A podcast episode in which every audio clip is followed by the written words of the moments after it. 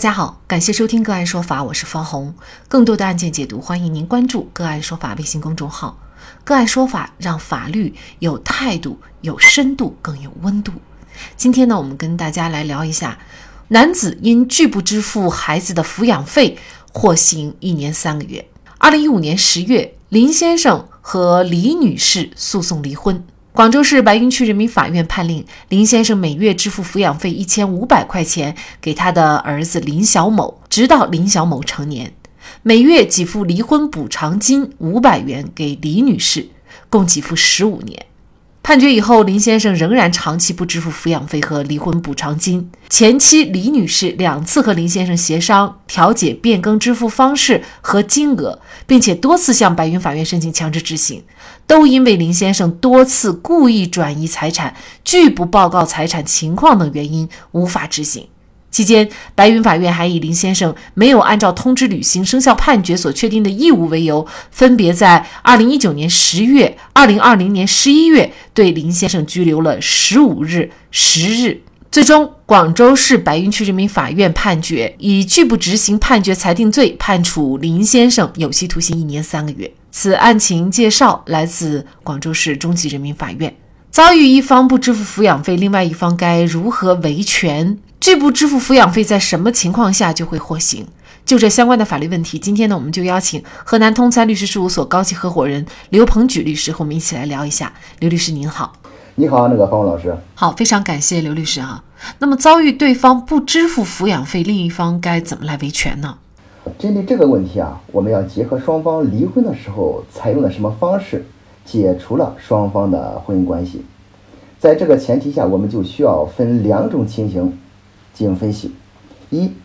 如果夫妻双方当初啊是在民政局登记离婚的，那么要求支付抚养费的一方，则需要向人民法院起诉对方，按照离婚协议书中的约定，抚养费的金额和支付方式予以支付抚养费。如若胜诉后对方仍拒绝履行，那么胜诉方呢就需要依据相关的生效的裁判文书，依法申请强制执行。二，如果当初双方是通过诉讼的方式解除婚姻关系，不管是法院调解离婚或者判决离婚的当事人一方啊，就可以依据该生效的裁判文书向人民法院依法申请强制执行，即通过强制执行的手段要求对方支付抚养费。如果支付抚养费一方声称自己没有钱，而且呢，他也确实是没有钱，那么遇到这种情况，这个抚养费还能要得到吗？对方没有钱，是不是抚养费就不好执行了？在现实生活中啊，确实会有这种情况，但是我们还是要区分一下具体的情形。第一种情形是，就是履行义务一方没有经济收入，但是呢，他有相应的财产。在这种情形下，依据我国最高人民法院关于人民法院啊审理离婚案件、处理子女抚养问题的若干具体意见第七条的相关司法解释，第九条规定，对一方无经济收入或者下落不明，可用其财物折抵子女费抚育费。也就是说，如果履行抚育费一方没有经济收入，但是有相应的财产，其财物啊也是可以折抵抚养费的。第二种情形就是既没有财产也没有支付能力，这里面的支付能力啊，我把它定义为丧失劳动能力或者是现实中的履行不能。现实中啊，在离婚子女抚养费的这个给付的问题上，我们需要综合考虑以下三个方面的因素啊，第一是子女的实际需要，第二是父母。啊，双方的他的一个负担能力。第三呢是当地的实际生活水平。同时呢，在司法实务中啊，法律规定的子女可因特殊原因要求支付超过原定数额的抚养费。有给付抚养费义务的父母啊，但在具备以下情形时，父或母一方啊，他可以要求减少或免除支付抚养费。第一种情形是，由于长期患病或丧失劳动能力，失去了经济来源。啊，确实无力按原协议或判决确定的数额给付，而抚养子女的一方又能够负担、有抚养能力的。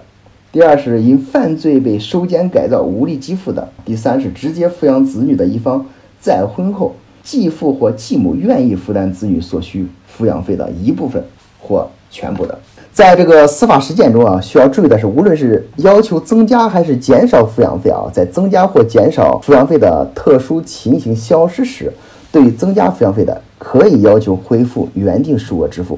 对于减少或者免除抚养费的，应当恢复给付。也就是说，如果出现了抚养费的一方丧失劳动能力或者履行不能的情形，这种情形下啊是支付抚养费一方是可以要求减少或者减免抚养费的。如果是这样，那么确实存在抚养费要不到的这种情况。那本案中林某转移财产拒不报告财产的行为又该怎么定性呢？回答这个问题啊，我们先看一下这个拒之罪的相关的法律依据。我们这个《中华民国刑法》二零二零修正啊第三百一十三条的法律规定。对人民法院判决裁定有能力执行而拒不执行情节严重的，处三年以下有期徒刑或者罚金。根据上述法律规定啊，我们可以看到林某在执行阶段故意转移财产、隐匿财产，其主观的目的就是逃避债务，其行为呢就是拒绝履行生效的裁判文书所赋予的法定义务。其转移财产、拒不报告财产的行为啊，在我看来啊，已经构成这个拒不执行判决裁定罪了。其实拒不支付孩子抚养费的情况并不少见啊，但是呢，被判刑的确实是很少见。那么拒付孩子抚养费在什么情况下会获刑呢？并不是所有的拒不支付抚养费的情形都会被判刑，只有恶意逃避义务的人，他呢才会面临刑罚。拒不执行判决裁定罪的本意是处罚有能力执行而拒不执行的执行义务人啊。我认为啊，只要转移、隐匿财产等行为。状态这个持续至民事裁判生效后，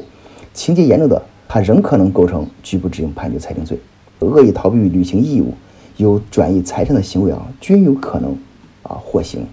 那生活当中呢，还有一种抚养费呢，会时常引发争议和矛盾。也就是说呢，孩子他临时会产生一些医疗费，或者是校外课的辅导费啊，各种培训班的费用。那么这个呢，他又没有约定，呃，或者呢，他也不是判决里面的内容。那这种情况下，抚养孩子的一方可以去临时的索要吗？当然是可以进行索要的。